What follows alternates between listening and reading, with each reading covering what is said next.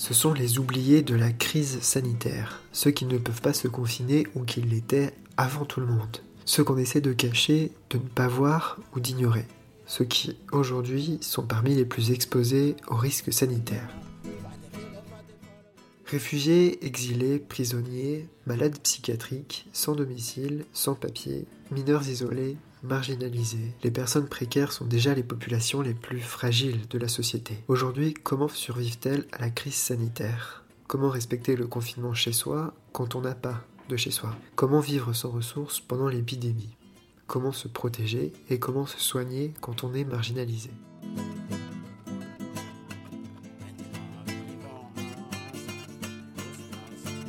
Je suis allé à la rencontre de ceux qui agissent ou qui tentent d'agir pour les plus démunis pendant cette crise. Cette série de reportages est constituée uniquement par des entretiens téléphoniques réalisés à distance afin de ne pas accentuer les risques de contamination. Petites associations locales, réseaux nationaux d'action sociale, grandes ONG internationales, toutes portent un regard sur la crise sanitaire actuelle et sur les risques auxquels sont exposées les personnes les plus fragiles et isolées.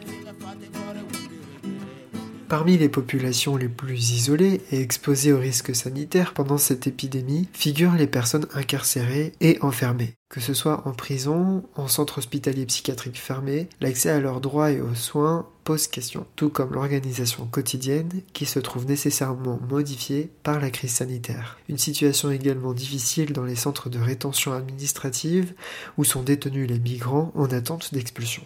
Malik Salancourt, président de la Ligue des droits de l'homme, et David Rouy de la CIMAD éclairent sur la situation dans ces centres de rétention. Il commence à se vider, parce que de fait, on ne peut pas expulser les gens, parce que je rappelle que les gens sont mis en centre de rétention en vue d'une expulsion, mais pour ça, il faut qu'il y ait des avions, il faut qu'il y ait des frontières qui soient ouvertes. Donc, de fait, tout ça, c'est absurde. Donc, comme le disait un, cadre du, ministère de l'Intérieur, bah, là, on va voir qu'on peut vivre euh, sans mettre en prison les, les sans-papiers. Ces gens n'ont rien à faire dans ces centres de rétention, les conditions de vie sont souvent très difficiles. Mieux vaut qu'elles soient confinées euh, bah, chez elles, chez leur famille. Et ça, c'est particulièrement vrai aussi euh, en Outre-mer. N'oublions pas, hein, il y a beaucoup de, personnes en rétention, je pense à Mayotte par exemple, où là il faut absolument protéger les gens et ça c'est vraiment pas en centre de rétention que ce sera efficace.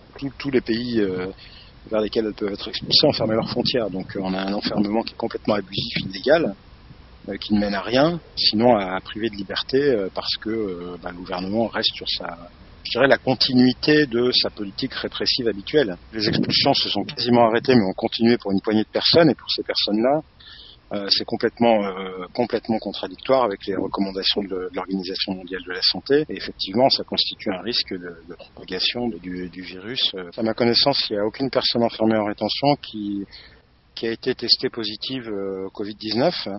Après, ça ne veut pas dire qu'il n'y a pas eu de cas, parce qu'il y a beaucoup de personnes qui sont passées par la rétention, qui ont été libérées par des juges euh, par centaines, parce que les juges ont estimé que c'était inadmissible sur le plan sanitaire. Peut-être que des personnes sont tombées malades par la suite, mais on l'ignore en tout cas, pour les personnes qui sont enfermées dans les centres de rétention, on a affaire à un véritable scandale parce qu'en fait, euh, les centres de rétention, ça ressemble beaucoup à des prisons. Il y a beaucoup de, de promiscuité et les personnes ont été enfermées tous ces derniers jours euh, alors qu'aucun geste barrière n'était mis en place, euh, aucune prévention sanitaire suffisante.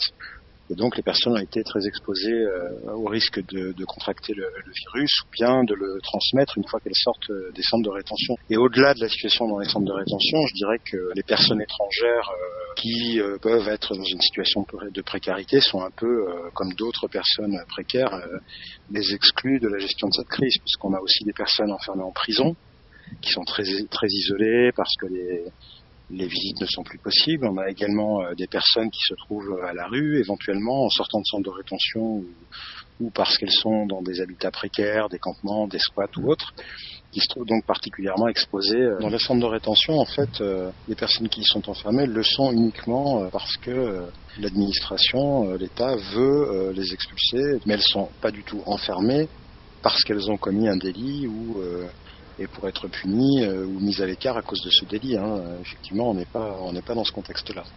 Ceci dit, euh, même pour les gens qui sont enfermés, les personnes qui sont enfermées parce qu'elles ont commis un délit, comme en prison par exemple, ça n'empêche pas que vont être protégées, euh, euh, mises à l'abri du risque de contracter le virus, et, et, et, ou qu'elles puissent, par exemple dans les prisons, pouvoir euh, avoir quand même accès à leurs droits et, être incarcérés dans des, dans, des conditions euh, qui puissent être euh, au moins dignes à minima. Et, et aujourd'hui, la situation fait que on n'est pas du tout dans ce cas de figure parce que ce sont des personnes qui sont très isolées Dans les prisons et les maisons d'arrêt, la lutte contre l'épidémie est aussi une priorité. Charlene Baker de l'Observatoire international des prisons regrette cependant le manque de moyens et de précautions dans les prisons dans lesquelles les personnes détenues font face aux risques sanitaires tout comme le personnel pénitentiaire. On sait que le virus va arriver en détention et il y rentre petit à petit et chaque jour il y a des nouveaux cas qui tombent. Euh, ce qui est certain, c'est qu'avec la surpopulation euh, dans les lieux de détention, euh, il y a un vrai risque d'une propagation très rapide du virus dans des lieux qui sont confinés avec des gens qui, qui ne peuvent pas respecter les gestes barrières. Et c'est vrai bien évidemment pour les, les, détenus, pour les personnes détenues, mais c'est aussi vrai pour les personnels qui ont à intervenir. Aujourd'hui, euh, on est sur 50 membres de, enfin 50 personnes du personnel pénitentiaire qui ont été contaminées et 21 détenus qui ont été testés positifs et plusieurs centaines qui sont en confinement sanitaire. Donc la situation est encore plus compliquée et tendue pour le personnel, en fait. Oui, c'est les premiers touchés parce que eux sont quand même à, vont à l'extérieur. C'est un peu le, lien permanent qui, reste parce qu'en fait finalement ils ont vu qu'en prison ils ont suspendu les parloirs, les activités des intervenants extérieurs et tout ça il n'y a plus que le personnel pénitentiaire et les soignants qui font le lien entre l'intérieur et l'extérieur, et donc du coup c'est ce qui contribue aussi à faire rentrer le virus en détention. effectivement, pour le moment, il y a plus de membres de personnel touchés parce qu'ils sont, comme tous les citoyens, plus exposés. il n'y a pas de tests qui sont faits, ils, ont, ils commencent doucement à avoir des gants, mais ça mis très longtemps à arriver, et encore même maintenant, quand, ils arrivent, il n'y en, a pas assez, donc c'est pas pour tout le monde. Donc il n'y a pas forcément de, mesures sanitaires là-dessus, euh, gants, masques qui, sont adoptés. Donc euh, oui, effectivement, c'est normal que le virus rentre en prison. Quoi. Et euh, le nombre de détenus, lui, il explose aussi en termes de, croissance, c'est exponentiel. Donc voilà, il y a de plus en plus de prisons touchées. Ce qui est plus flou, c'est les cas qui n'ont pas été testés, qui sont symptomatiques, qui sont placés en confinement. Là, on a des chiffres un peu moins précis, mais c'est plusieurs, plusieurs centaines de personnes. Et donc là, il est nécessaire et urgent euh, que des mesures soient prises pour que la, population carcérale soit réduite.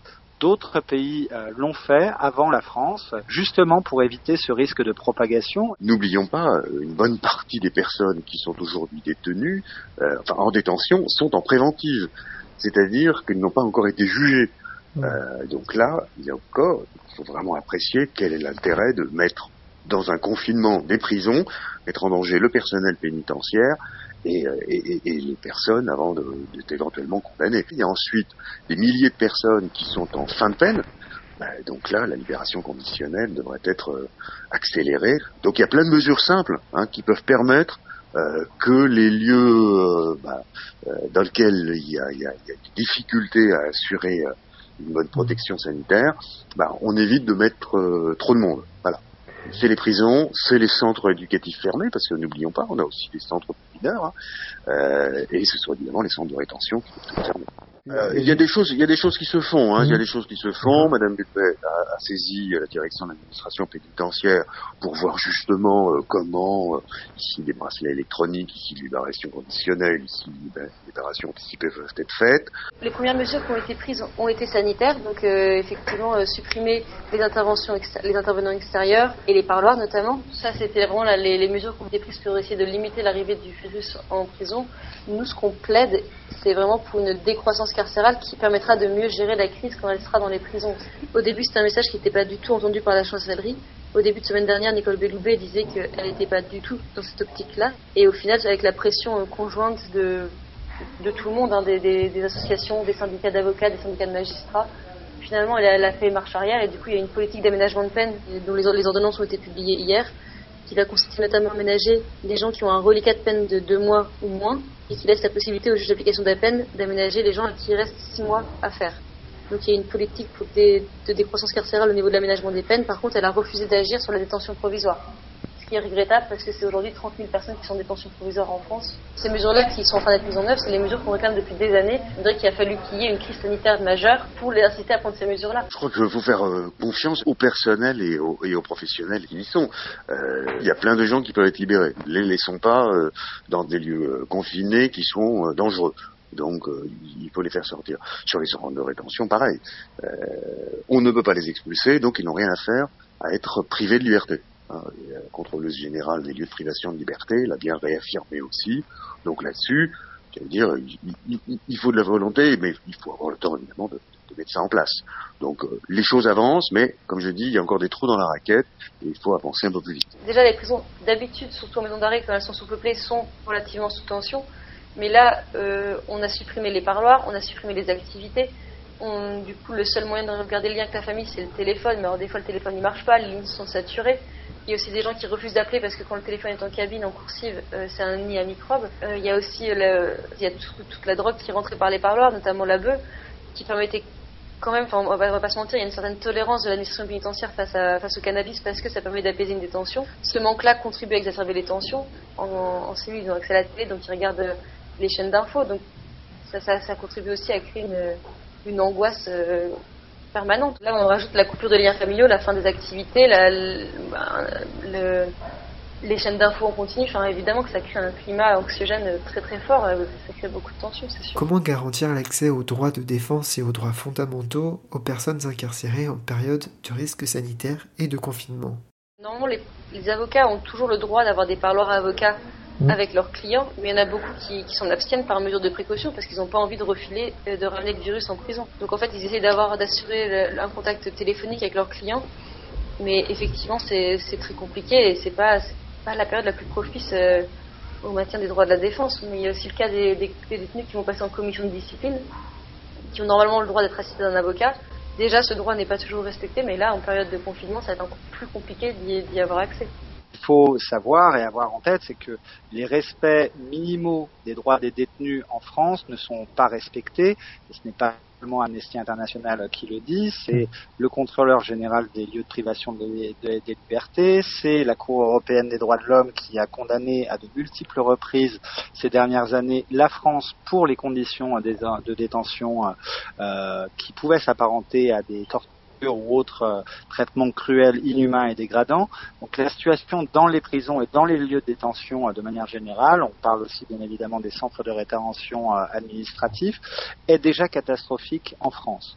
Et donc pour cela, il nous semble indispensable que les, les autorités françaises, comme dans d'autres pays, mettent en place un certain nombre de, de, mesures directement dans les prisons et mettent en place un certain nombre de, de libérations euh, de, détenus particulièrement fragiles ou à risque. Il y a de forts risques que euh, les conditions d'une défense équitable ne puissent pas être euh, être être maintenues puisque est il est quasiment impossible aujourd'hui pour un avocat de pouvoir aller auprès du prévenu lorsqu'il est par exemple en, garde à vue et troisièmement il y a fort risque que les, mesures se fassent de manière discriminatoire. C'est-à-dire que l'on voit que certaines populations sont plus contrôlées euh, que d'autres. En tout cas, c'est ce qui nous semble euh, visible de la part d'un certain nombre d'alertes que l'on a pu euh, avoir. Et donc, pour nous, cette, cette pénalisation avec le risque donc de prison pour non-respect des mesures de, confinement est, non seulement, euh, est non seulement dangereuse, mais est un, est un non-sens en termes de prévention. Entre hôpitaux et espaces clos où les personnes sont parfois enfermées, les hôpitaux psychiatriques constituent aussi des menaces souvent oubliées par la gestion de la crise sanitaire par les pouvoirs publics. Paradoxalement, une partie des personnes hospitalisées et soignées dans ces centres de soins psychiatriques ont été renvoyées chez elles pour libérer des lits à destination des personnes atteintes du coronavirus. Philippe Burgo-Grimard de la Commission nationale psychiatrie de la CGT éclaire sur la gestion de la crise sanitaire dans les hôpitaux psychiatriques en France.